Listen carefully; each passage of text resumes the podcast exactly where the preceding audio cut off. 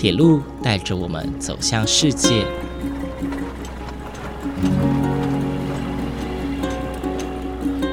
现在，欢迎和我一起来到鬼世界，由正声广播公司台中台制作，胡浩辰主持。欢迎收听，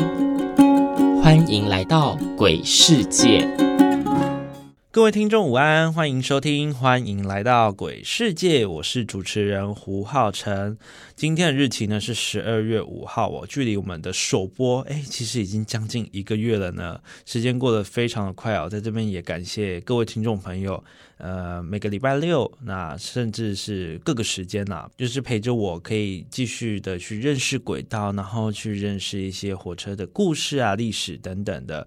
那么今天是阿里山系列的最后一集哦。那我们今天要介绍的主题也很特别，等等会一一跟大家来介绍。那么之后呢，除了每个周六的中午十二点半打开正声台中二台 AM 六五七可以收听到我的节目之外呢，大家也可以透过正声广播的官方网站或者是 APP 同步收听哦。说到这个，大家赶快去下载啊，那个我们的 APP 啊，因为最近是有在有抽奖活动，只要你有下载，你就可以来抽奖啊。欢迎到正声台中台的 FB 脸书。书哈去查询那个抽奖的资讯，那你下载后呢，也可以点进去我们的 App 里面，也有其他的抽奖资讯哦，所以大家赶快去下载。那除此之外呢，还可以透过一些数位平台，例如 KKBox、Sound On，然后 Apple Podcasts，还有 Spotify 可以同步收听啊。那么废话不多说，马上进入我们今天的第一个单元——鬼故事。鬼故事。今天是阿里山系列的最后一集了。我们在上一集呢介绍了绵月线啊这条铁路，而在今天这一集呢，我想要介绍一条几乎是已经消失的铁路支线哦，它的名字叫做东浦线。大家对于东浦线这个名字可能蛮陌生的，因为现在它不存在了。而它还有其他名字啊，它可以叫做水山线，也可以叫做儿玉线。还有自中线以及多多加线，哇，它名字非常的多啊！但是呢，主要会有那么多名字，是因为呃，这些名字都是这条铁路沿线经过的地方啊。但沿途呢，会经过的地区大概就是水山啊、儿玉，然后多多加以及新高口这几个地方。不过它的名字实在是太多了，所以为了方便管理以及避免造成误会啊，所以之后就统称为东浦线。那这条东浦线呢，其实是起源于日治时期哦。我们上一集有提到，绵月线一开始是阿里山上主要的木材来源。那么往玉山的方向是没有铁路的，也没有公路的，大家要去玉山只能从阿里山徒步往前走。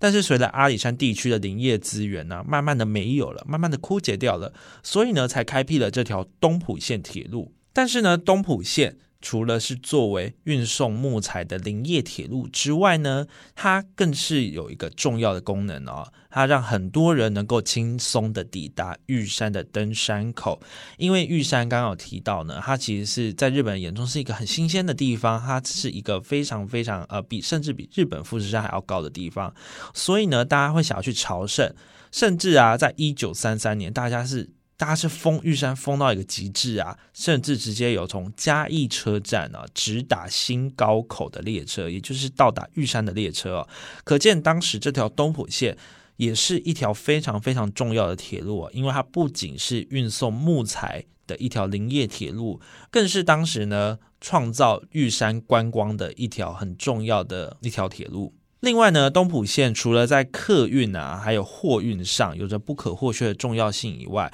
其实它在世界上的地位更是举足轻重哦。为什么这么说呢？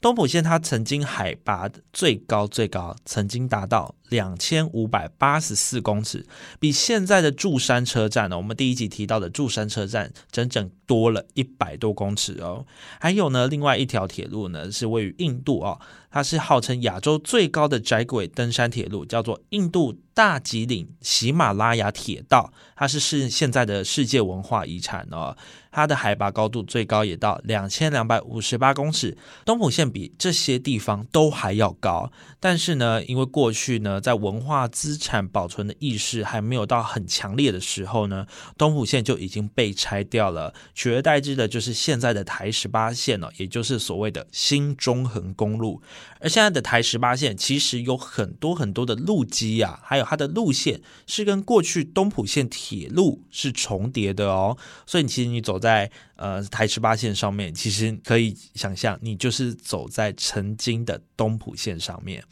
那么在前面几集，我们介绍了几条支线哦，包括上一节明月线呐，还有柱山线以及神木线。其实很多到现在都还看得到铁路的轨迹哦，甚至还有火车行驶在上面。但是东浦线几乎消失的无影无踪哦，你现在很难去找到它过去的身影，实在是很可惜哦。因为在六七零年代的时候，公路的开通远比铁路建设以及保留重要许多，所以其实很多充满重要性的铁道就此消失了，你再也找不到它的痕迹了。所以呢，也希望借由这个故事，能够让大家知道，哎，其实我铁道文化的保存，尤其是像。有一些重要意义的铁道，其实很值得、很需要大家的重视啊！也希望未来有更多人能够去重视铁道文化这块的保存。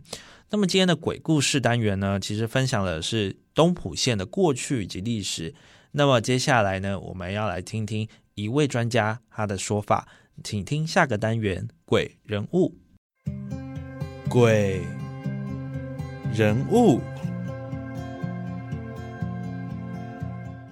今天是阿里山系列的最后一集啊，欢迎来到鬼人物这个单元。那么今天邀请到的这位来宾呢，他有很多个身份，他是个退休的教师，他也是个摄影师，他也是个作家。更是个网站的版主。那么他目前经营的网站呢，叫做“漫步在云端的阿里山”。哇，光听这名字就是一个很浪漫。同时呢，他有经营他的脸书粉丝专业哦，而且有将近十万名的粉丝，非常非常的热门。让我们欢迎黄元明老师。哎，主持人好，各位听众大家好，很开心能够邀请到黄老师来到节目当中哦。老师有个绰号叫做“刷定的欧高香”，想必应该是跟阿里山脱不了关系吧？哦，对，因为我在服务乡邻的那一段时间呢，哈，刚好呃，刷定欧高香那一首歌啊，哈，又被重新翻唱了。那我觉得歌词的意境跟我在山上很类似啊。很类似，因为在阿阿里山上穿梭这样子。对对对，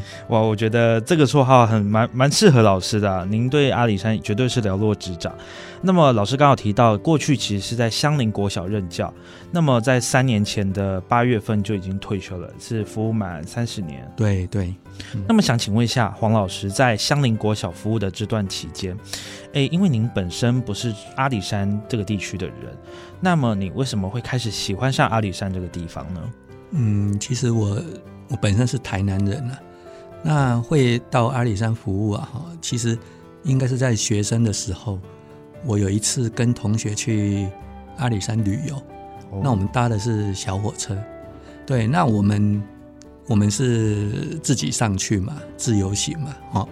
那车上有两个来自日本的，来也是来台湾自助旅行的。那最让我印象深刻的是，他们带折叠脚踏车。折叠脚踏车，对，他们是要上阿里山去骑吗？对对对，他们是呃搭小火车把折叠脚踏车带上去。他们怎么会想要做那么想不开的事情？对，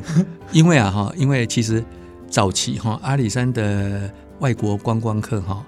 日本人占了一个很大的比重啊。是。哎，所以在那一次的旅游啊，哈，我到现在还有一张照片，就是我们几个在神木车站下车，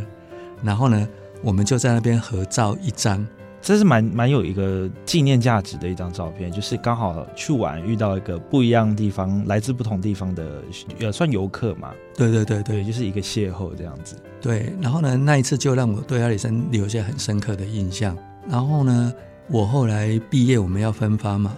我那时候就呃下定决心了，呃，如果分发到嘉义县，那阿里山的香林国小就是我的第一志愿。当时就已经那么确定这个志愿了。对，所以那是我一开始到香林国小的第一印象，就是呃香林是一个很好的地方，其实能够到阿里山就是一个机缘。真的真的是缘分，而且嗯老师一待就待了三十年，我是那个自始至终完全没有变对对对过。哇，我了解老师到阿里山的一个初衷之后，就可以理解当时老师那么热爱阿里山的一个算是一个契机的开始啊。不过想请问一下老师哦，在你呃您的著作当中，我有看到一段故事，呃，内容是在说一九九七年的冬天哦，柱山这个地区降下了大雪。那么当天的下午啊，香林国小的全校师生都到了柱山去进行校外教学，哎，去看雪这样子。不过这时候我心中就有个小疑问啊，您身为一名教师哈，教学的对象也是阿里山上的小朋友，想请问呃，您这边或是香林国小有没有将阿里山当地的一些特色或者是人文历史故事融入到您的教学课程当中呢？哦，对，这个其实，呃，来到香林国小任教哈、其实是一个很大的福气。为什么？因为呃，有到过阿里山的朋友都知道哈、香林国小就位于游乐区里面嘛。是那呃，学校这边其实是很鼓励老师们的哈，就是说我们的学校空间是有限的，但是呢，我们的学区是无限的。也就是说呢，呃，只要有课程的需要，老师都可以带着学生离开这个校区，到游乐区里面。哦，比如说你上自然课，你要观察溪流，或者是要观察生态，对，园区里面有很多的非常适合的环境。那这个呢，学校会鼓励老师们呢，把学生带出去。那像我啊，哈，像我的话，因为我是对摄影非常的热衷，也就是说，我本身是学艺术的啦，是所以呢，我会让小朋友啊，哈，真的到户外，到阿里山的环境里面去，去感受，就是说很多艺术的那种涵养哈，就其实是要透过你的体验。对，包括光线，包括一些啊、呃颜色的对比，或者是呃很多我们常常在创作里面所提到的这一些因素。那这个因素啊，哈，这些其实你能够到现场去感受体验，那这个是一定是会印象深刻。不过，呃，提到老师在香林国小教书的这三十年间啊，想问一下老师有没有在教学的过程当中令你有一些印象比较深刻的事情？例如，就是像是呃，您有呃教学一些有关于阿里山的一些在地特色或者是文化，然后你有得到一些像小朋友的直接的回馈，有有这样的故事吗？我们其实阿里山的一些在地的资源，不管是自然景观、生态，还是人文历史，哈，这有很多东西，其实不管有没有列在教科书里面，其实它都可以变成一种融入课程。那像我带学生出去进行摄影课程的时候啊，哈，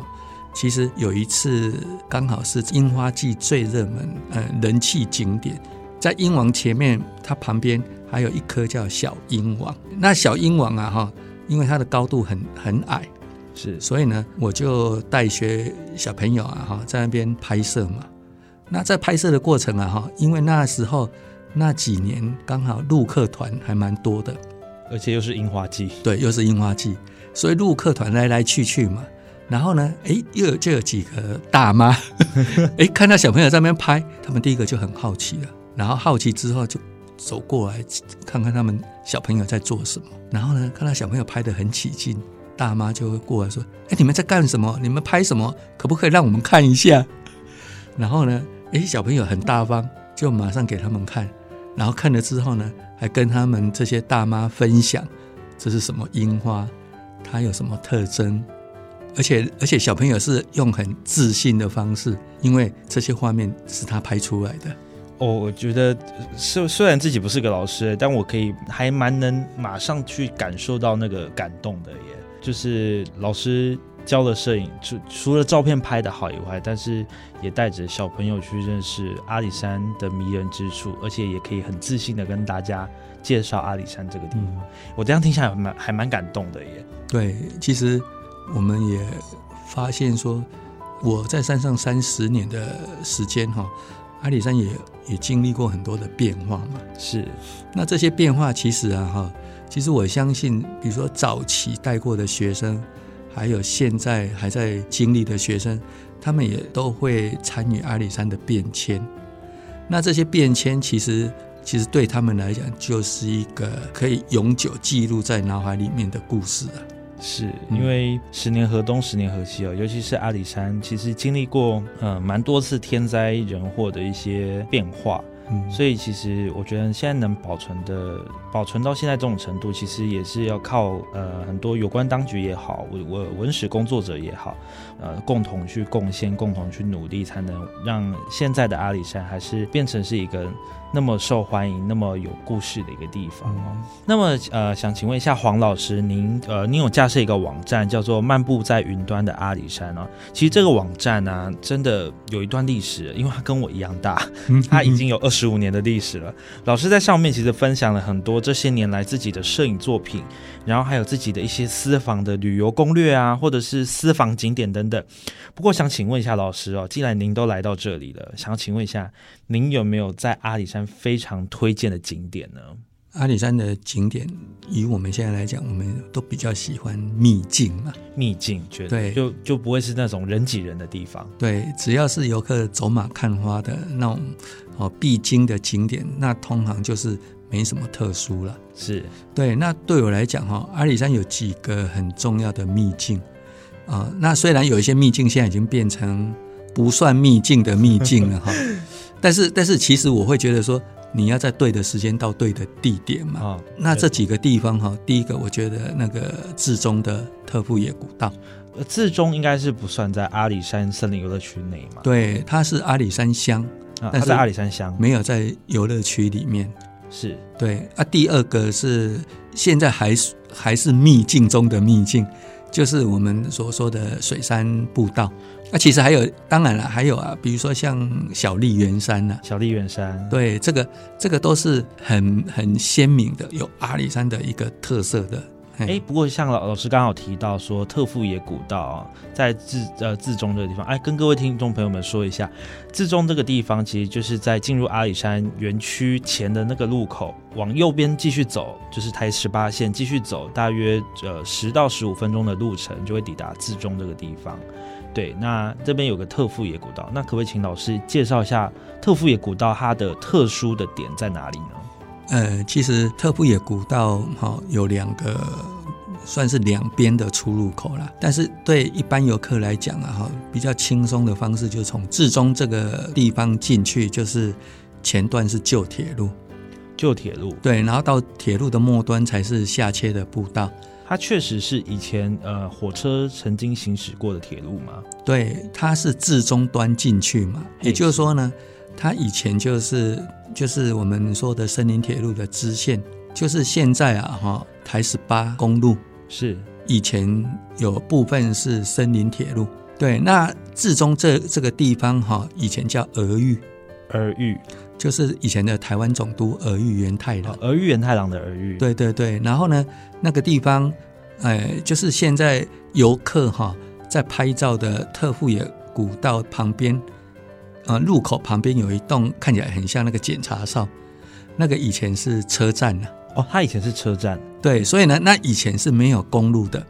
就是以前从阿里山哈过去是要搭小火车。对，那边曾经有一个很很大的聚落，然后甚至也有香林国小的分班。哦，分班，香林国小的分班也有在那里，对对对，所以呢，也就是说后来啊哈，后来随着那个铁路拆除嘛，是然后呢不断的没落哈，到最后剩下几户人家。所以呢，呃，唯一没有拆的就是在那个检查哨，就是那个车站后面，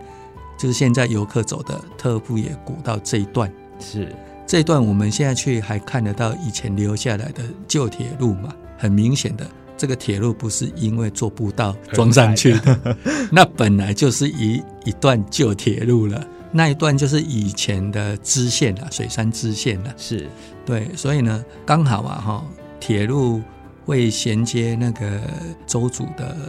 以前的列境啊，啊，也就是说呢，以前周族人会从特步野那边走上来。哦，对对对，啊，走上来哈，那个也是他们的猎场之一呀、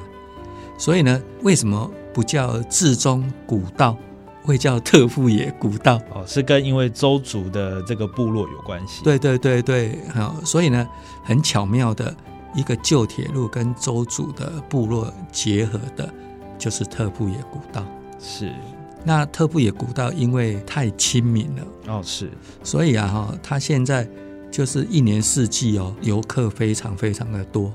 那老师刚刚提到另外一个就是水山步道，嗯水山步道它就在呃，它就位于在呃阿里山森林游乐区当中。嗯，不过呢，其实它并不好找。那造福一下我们的听众朋友，老师可以分享一下它的地理位置在哪里呢？好，呃，其实啊哈，游客进去，你会不知不觉就水山步道就在你旁边。哦，那水山步道哈，就是在早平车站旁边有一个就是生态教育馆。是那在它旁边就有一条旧的铁路，从那个入口进去，一直到水山线的月台，哦，甚至到水山巨木哈，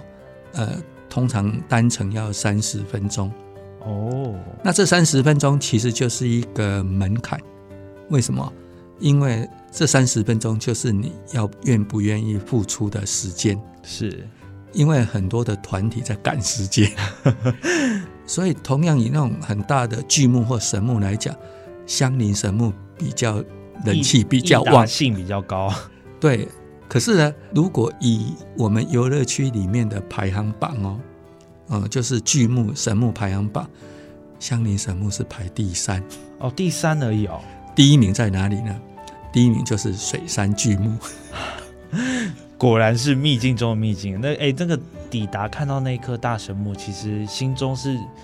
有着那种很真的是崇仰的感觉。对，而且水杉步道哈、只要你从那个入口走进去，你就会仿佛到了另外一个空间，你会觉得那些游客的喧嚣、嘈杂声都不见了。很多游客走了之后就爱上它了。最重要的是，走进去是很舒服的，然后呢，很有阿里山的原汁原味。我觉得黄老师非常非常的会形容，呃，这个水山县的一个景色哦、因为其实我自己也去过，那我的感觉其实呃，真的是一个鲜为人知的秘境，真的是巴不得大家都不要知道那个地方哎、对对，那我就是也希望大家可以就是好好守着这个秘密啦，自己知道就好。那么今天非常谢谢黄元明老师今天的来到节目的分享，在鬼人物这个最后的时刻呢，想跟各位听众朋友们分享一段话哦。这段话是黄元明老师在呃他的书当中写到的一句话，他说的是：阿里山的过去我来不及参与，阿里山的未来我会一路相伴。呃，阿里山一直都很美哦，相信去过的人都有一样的感受。而黄元明老师呢，把阿里山的美化作是照片，那呈现在大家的面前。这边也是很谢谢黄元明老师的、呃分享，非常非常谢谢。好，谢谢主持人。好，那我们休息一下，等等再回到我们的节目当中。